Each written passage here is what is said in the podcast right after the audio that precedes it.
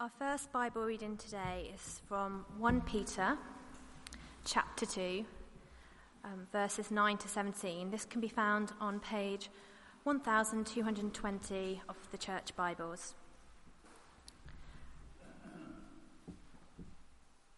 But you are a chosen race, a royal priesthood, a holy nation, a people for his own possession, that you may proclaim the excellencies of him who called you out of darkness into his marvelous light. Once you were not a people, but now you are God's people. Once you had not received mercy, but now you have received mercy. Beloved, I urge you as sojourners and exiles to abstain from the passions of the flesh, which wage war against your soul. Keep your conduct among the Gentiles honourable, so that when they speak against you as evildoers, they may see your good deeds and glorify God on the day of visitation. Be subject for the Lord's sake to every human institution, whether it be to the emperor as supreme, or to governors as sent by him, to punish those who do evil and to praise those who do good. For this is the will of God, that by doing good you should put to silence the ignorance of foolish people. Live as people who are free, not using your freedom as a cover-up for evil, but living as servants of God. Honour everyone, love the brotherhood, fear God, honour the emperor. Our second reading is from Daniel chapter one and can be found on page eight ninety-one of the Church Bibles.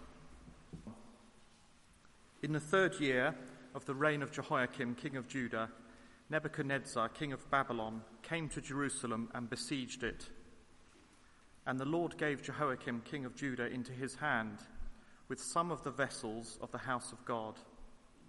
And he brought them to the land of Shinar, to the house of his God, and placed the vessels in the treasury of his God. Then the king commanded Ashpenaz, his chief eunuch, to bring some of the people of Israel, both of the royal family and of the nobility, youths without blemish, of good appearance, and skillful in all wisdom, endowed with knowledge, understanding learning, and competent to stand in the king's palace and to teach them the literature and language of the Chaldeans. The king assigned them a daily portion of the food that the king ate and of the wine that he drank. They were to be educated for three years, and at the end of that time they were to stand before the king. Among these were Daniel, Hananiah, Mishael, and Azariah of the tribe of Judah. And the chief of the eunuchs gave them names. Daniel he called Belteshazzar, Hananiah he called Shadrach, Mishael he called Meshach, and Azariah he called Abednego. But Daniel resolved that he would not defile himself with the king's food or with the wine that he drank.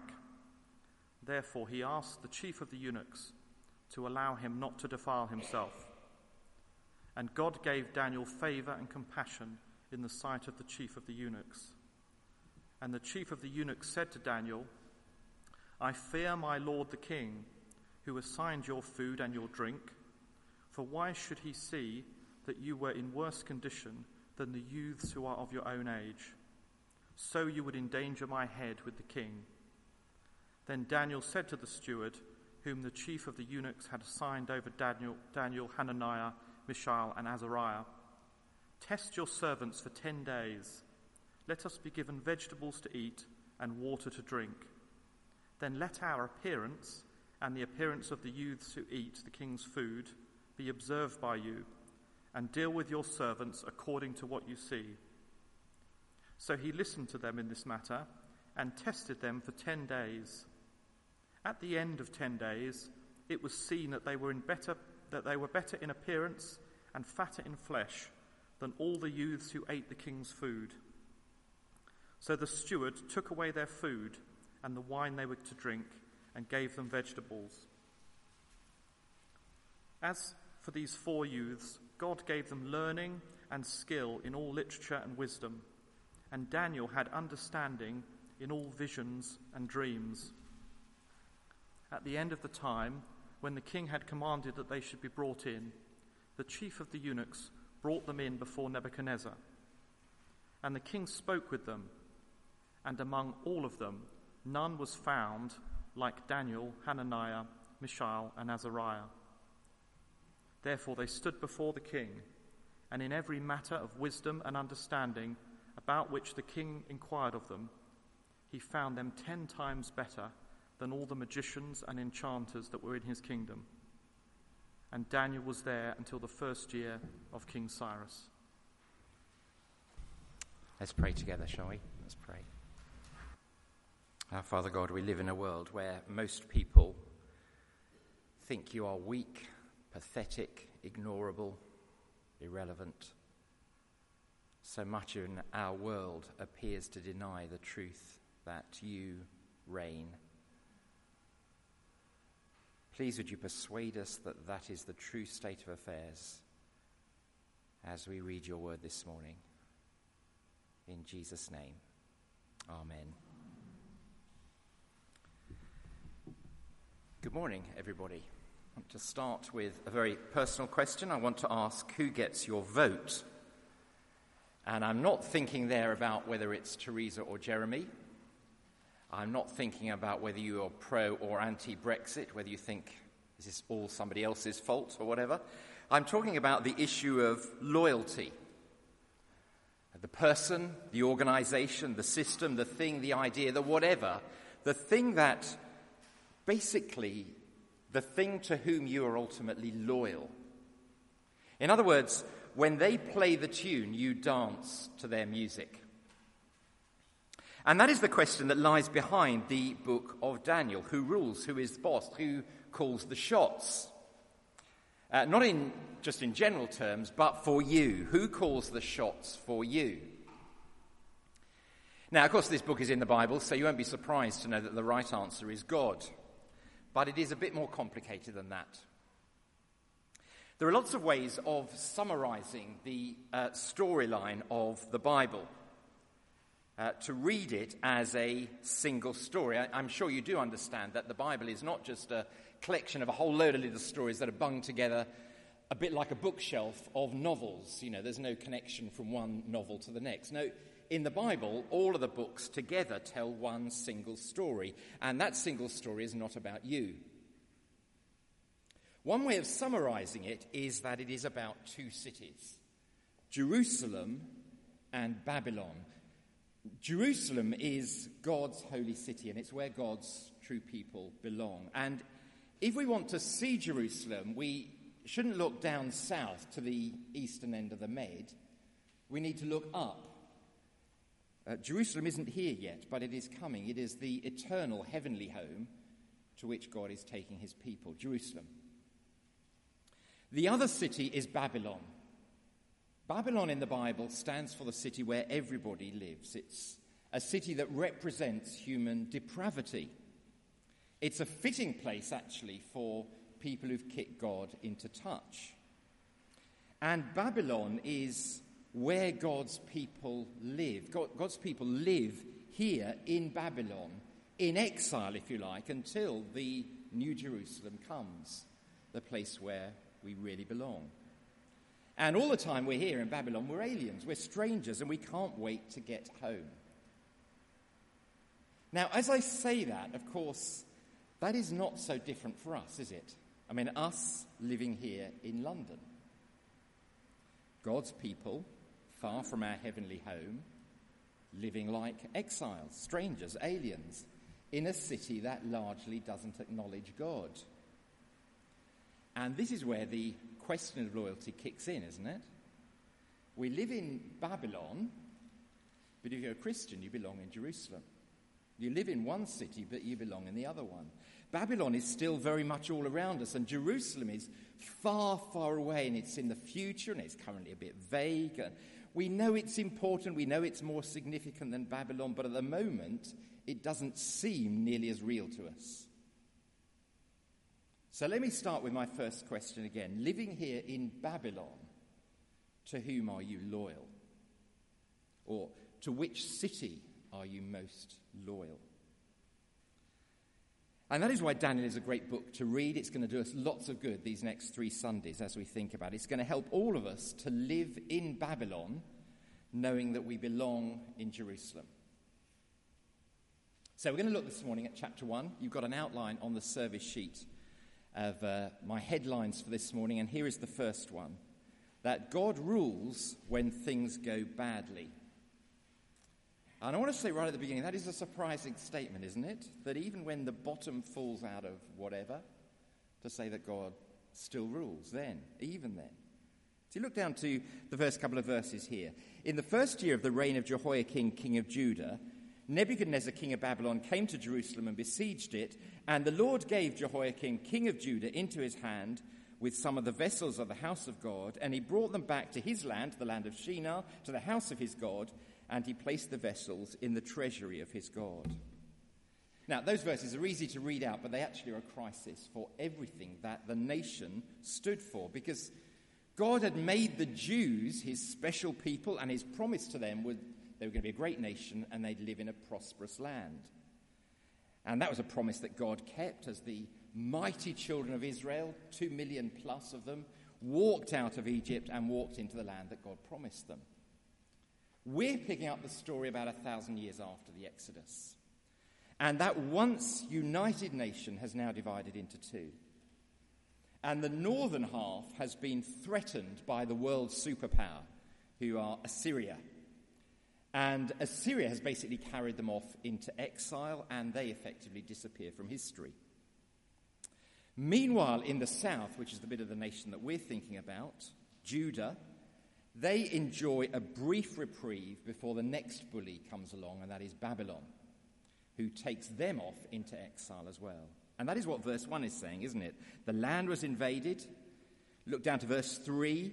The best people are carried off, including Daniel, who is a teenager, probably an undergraduate student, probably fourteen-ish. They were much more intelligent in those primitive times.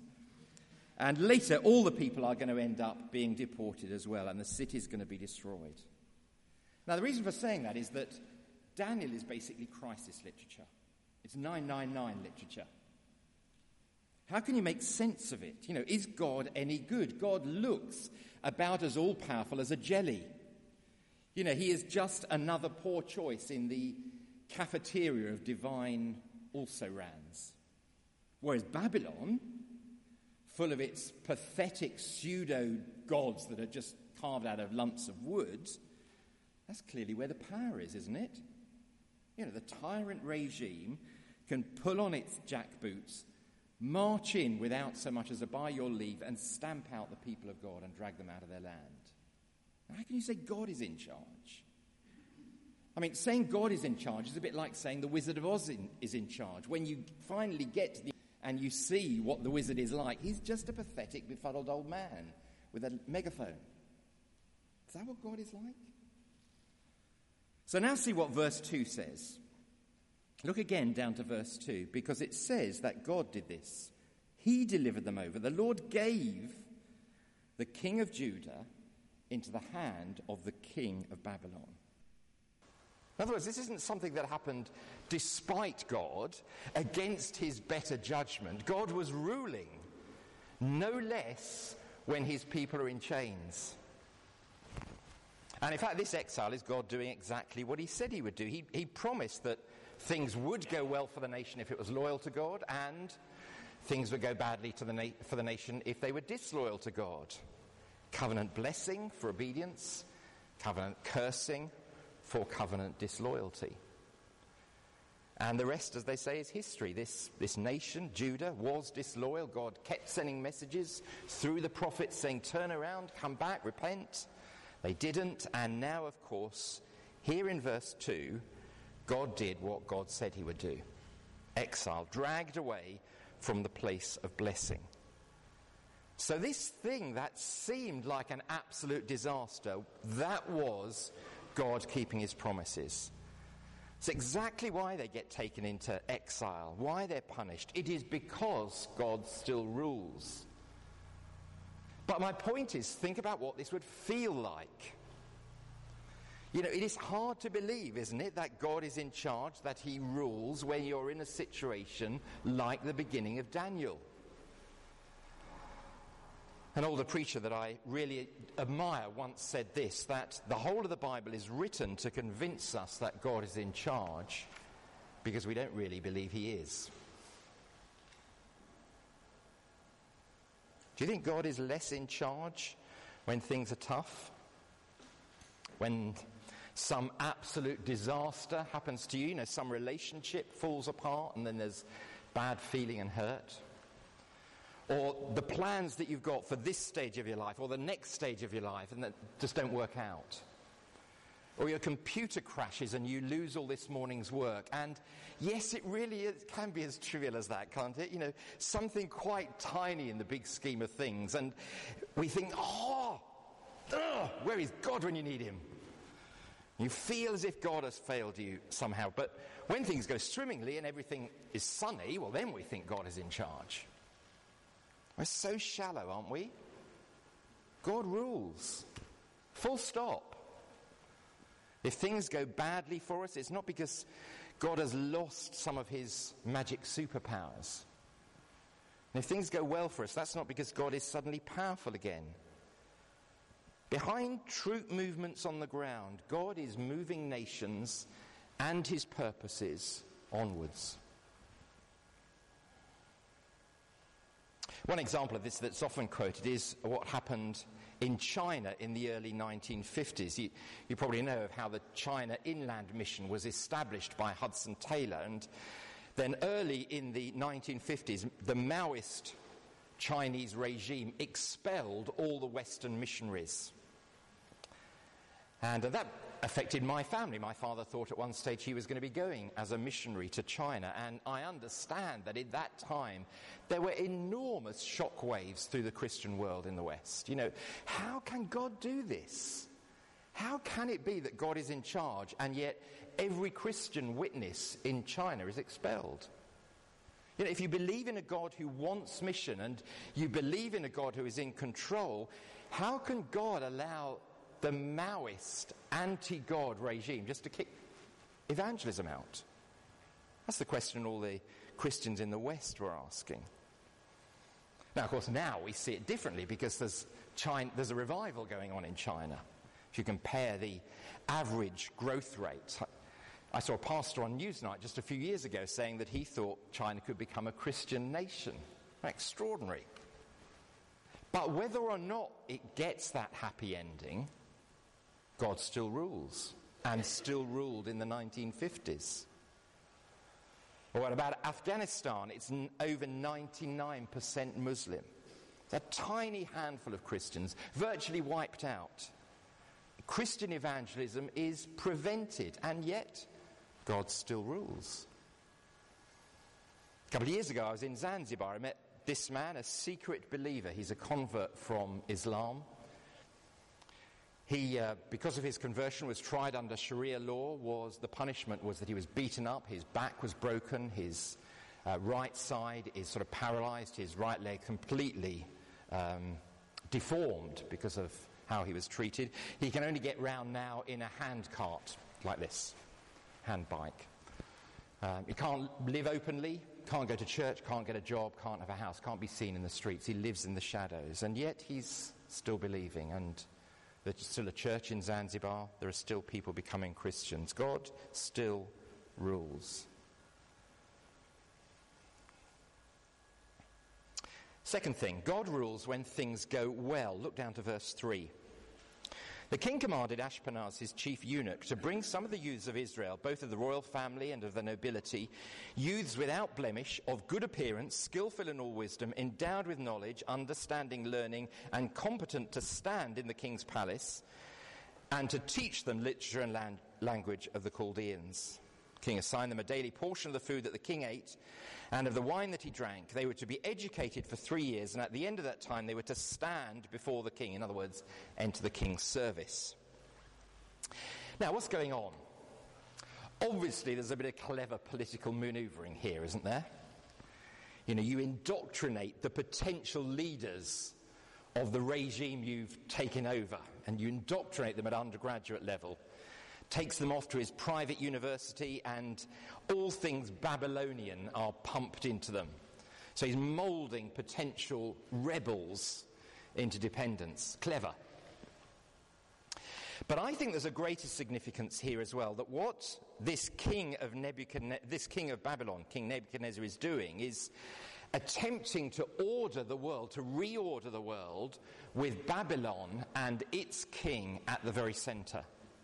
It's an attempt to impose unity, one language, one social policy, one common bond of education, a national curriculum. And in verses six and seven, they get new names, imposing a new identity on them. All of the names, the new names they get, uh, link them to Babylon and its gods, and therefore to Babylon's king. This is an attempt to order the entire world with Nebuchadnezzar at the centre. A challenger to God, if you like, opposing God. And yet God is still ruling, and ruling as much as ever. Look down at verse nine and see the evidence of this. See, after na- at nine, after Daniel and his friends decide that they're not going to eat the royal food and wine in verse eight, we're told in verse nine that God affected the official so that he showed favour to Daniel. But notice how verse nine is worded. God makes this happen. God gave. It's the same word as in verse two. God gave Daniel favour and compassion in the eyes of this man. Look down to verse seventeen, it's the same thing again. God gave knowledge and understanding, even in pagan literature and culture. Notice again, though, it's God who gives them this. And given what we're told in verse nine and verse seventeen explicitly, I presume that what's going on in verse fifteen, we're supposed to take that the same way. You know, there's stuff in the paper every week, isn't there, about diet. Whatever we're meant to not eat this week, burnt toast or bacon is now... Lots of people were eating bacon at the Needens house yesterday. I don't think we should have done it. I think we're all going to die now. And um, maybe it is simply that this simpler diet was more healthy. But even if that scientifically explains verse fifteen... the theme of the chapter is that God has done that as well. He rules. God rules so that a government official shows favour. God rules when we are healthy. God rules when we pass exams at a secular university in secular studies. That's quite a thing to say, isn't it? Now, this is important because one of the images in Daniel, it comes in chapter four, it's one of the, the ideas, one of the pictures that comes in one of the dreams. It sees this Babylonian empire, this reign of Nebuchadnezzar, as a huge spreading tree. We used to have a tree a bit, a bit like this, a, a copper beech, in our drive up to our house in Nottingham. Oh, the days of greenery and trees. The one in this dream, though, was considerably larger than this. It was visible to the ends of the earth. And in its branches, the birds of the air would build their nests and be safe and provided for. And in the dream, Nebuchadnezzar has to come to realise that the greatness of the tree belongs to God, and his kingdom is like a great tree only because God has made it so. But you get the point of the image for Daniel. And Daniel's people in exile, they found themselves not like castaways on a desert island facing terrible deprivation. They found themselves like birds of the air resting in the branches of a great empire. There in Babylon, they were, did very well, actually. The Jews shared in the pagan prosperity. And when God sent them there, as he said he would for their disobedience...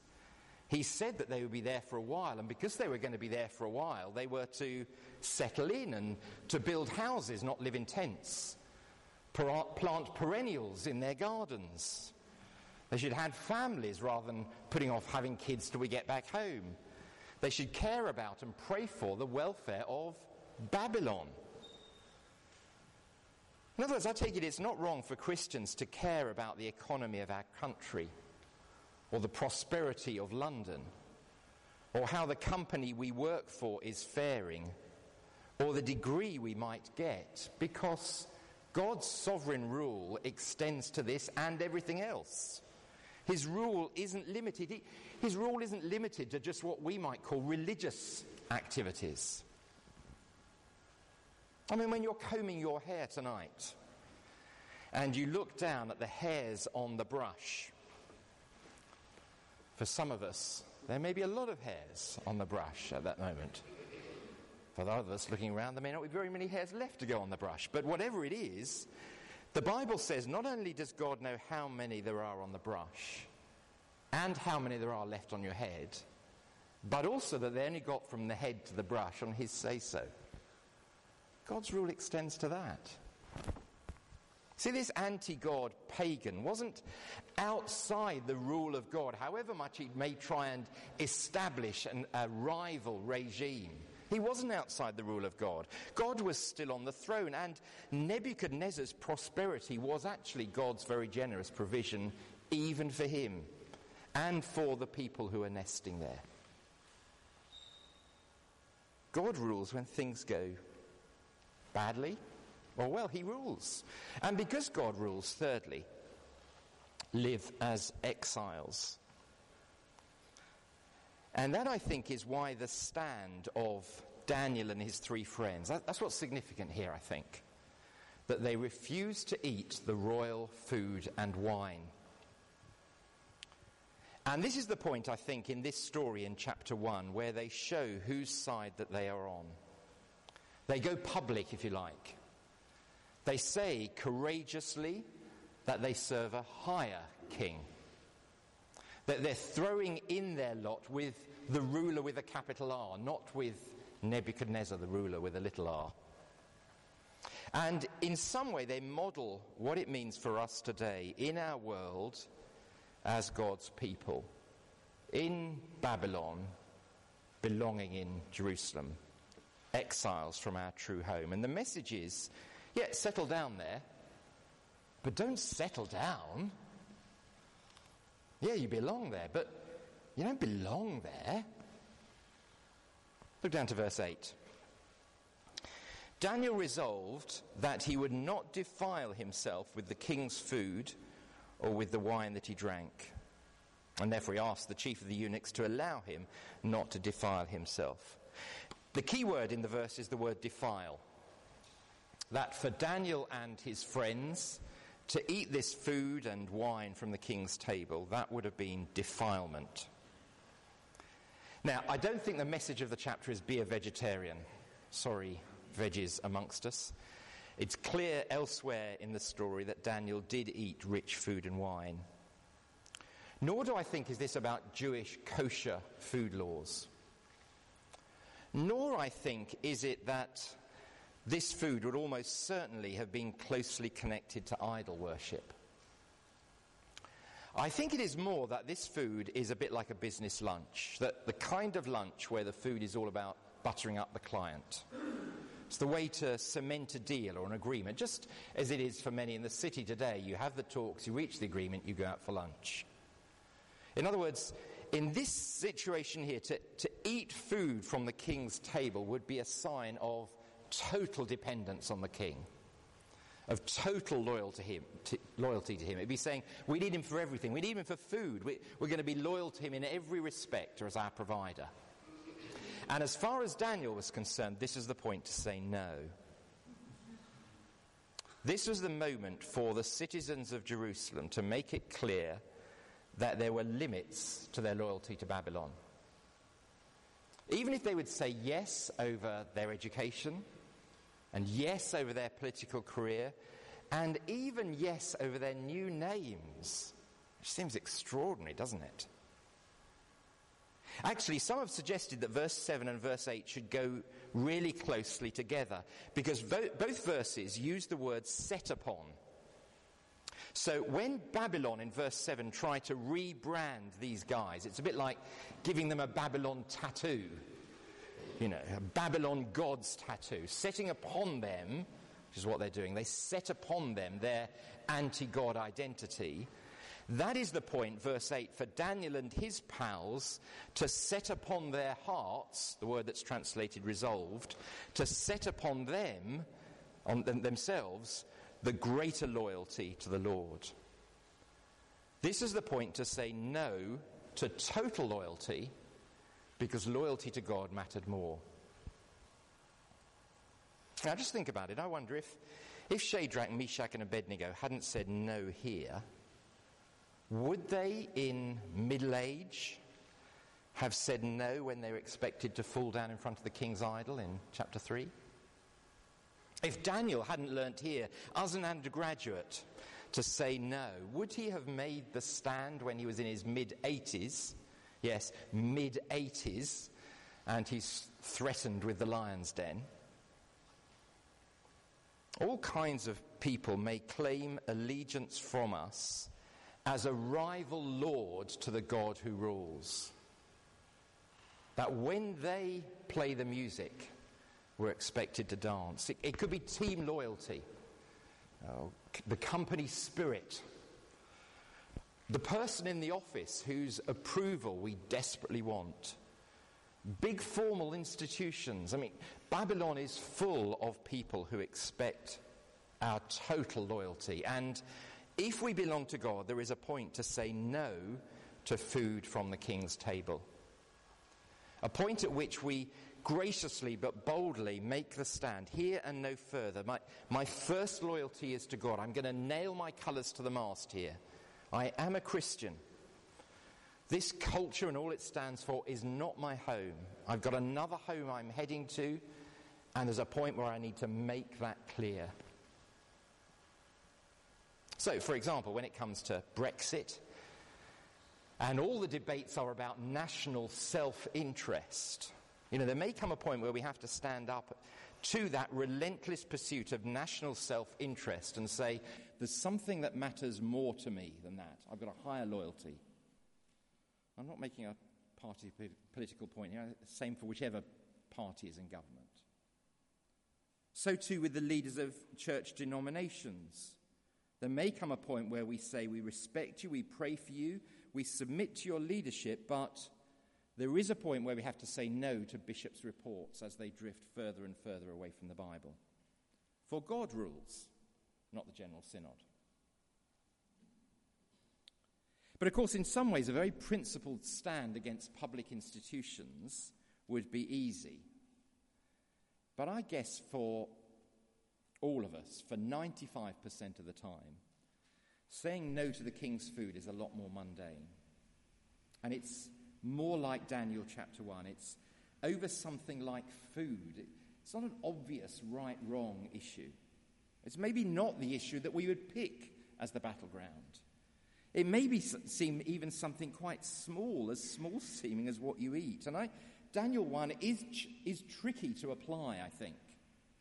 And maybe the, the key idea is not so much what it is that they make us stand over, but the fact that they make a stand at all. That we do is more important than what we make the stand over, maybe. That we express somewhere, somehow, our higher loyalty to the King of Kings and Lord of Lords. And we announce, graciously but boldly, God rules and I'm on his side. So, a point for the Christian undergraduate to say, in the science seminar, I won't simply adopt all that accidentalism that your theories of origins assume. Or to say in the arts faculty, God has spoken words, so words mean something, texts do have meaning. Or a point for the person at school to say, I won't join in with your weekend drinking culture, because I'm a Christian. I've got a higher loyalty, even than my friendship with you, being part of your gang, a higher loyalty to the king who rules. To say at work to the boss, yet Tuesday night is my Bible study at church. I can work late, but not Tuesdays. That's the one night I can't work late. I can think of a man in a um, church where I used to work. He worked for the council, and it was his job to draw up um, the contracts for the employees of the council. And as he said it, most of the people he was drawing up the account, the um, contracts for uh, were not blessed with the greatest intelligence. And his job was to hide in the small print of the contracts lots and lots of loopholes so that the council could dismiss them if circumstances changed. And when he became a Christian, he went to his bosses and said, as a Christian, I won't do that anymore. So he was moved sideways. Complication in this story is that his wife wasn't a Christian. He got two daughters, sort of twelve, fourteen. Imagine the conversation when he went home and told his wife what he'd done. You did what? You mad? See, if you don't make a stand now, what makes you think you'll make a stand later in life? You know, when you want to marry a non-Christian. Or when your career masters treat you like a slave and think you've sold out on everything. Or when prosperity so sedates us and soothes us and smooths off every edge of Christian distinctiveness.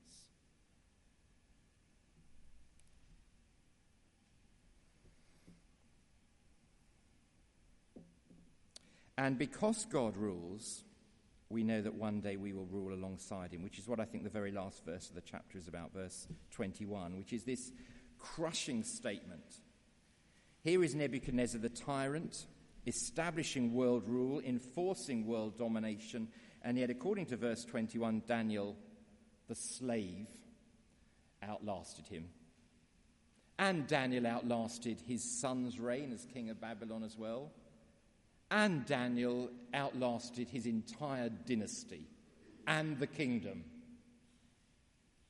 Now, the point I think to learn from verse twenty-one is not that Christians will always keep their jobs, um, or will always do well, or will outlast their boss.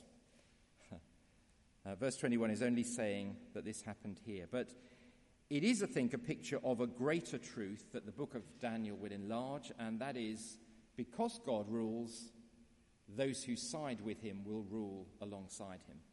Not necessarily now, because in the now, Christians continue to be trodden on. God's people are in chains in this book, in our world, in, in our day. But in the future world, where things are put to rights, God's people will turn out to be the winning side. They will be the cup victors. They will be the battle victors. And that's why we, too, live as exiles. We, as Christians, do. Because we are citizens of heaven, of the eternal city. We have a hope that stands the test of Tim. I think it's actually the test of time. I don't know who Tim is. But the hope that we have, that we were singing about earlier, is one that stands the test of. More significant than Tim, the test of time. That is our citizenship, a certain home. And so, here, if we are sojourners on earth, we're just staying here for a little while. So our time on earth is a bit like a weekend away in a hotel. That's all we're doing here. We don't pretend we live here. Gotta go home soon. Pack our bags. Go back home at the end of the weekend. We're aliens, strangers, exiles. I mean, hotels are nice to stay in, but you wouldn't live there, would you? But we know who rules even over this world, and whether we feel things are terrible for us or whether we're enjoying every blessing of Babylon, because we know who rules, the wise thing for us is to throw in our lot with him, to live for him, not, not to fear those who might oppose us, but to fear him who will be the victor and reign forever. Let's pray together.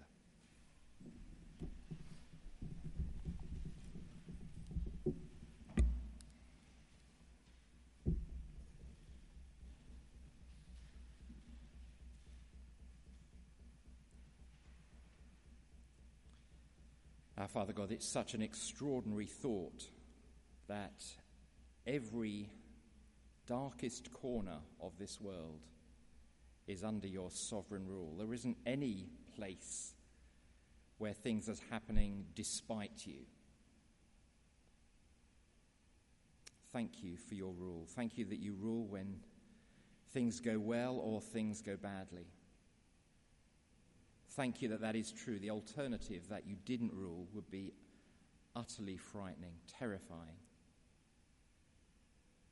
Please will you help us to believe what your word has told us today. And please would you help us to be so convinced of this truth that we throw in our lot with you. Please help us to work out how we can declare that allegiance, that higher allegiance to you. All the different situations that we're in, how we apply this chapter. May there be lots of good conversations over coffee and lunch today as we think about what this might mean in each of our situations. But for those of us who do know you and who believe this truth, please may we, in our daily lives, express this allegiance to you, our loyalty to you. We thank you for your word to us today. In Jesus' name, amen.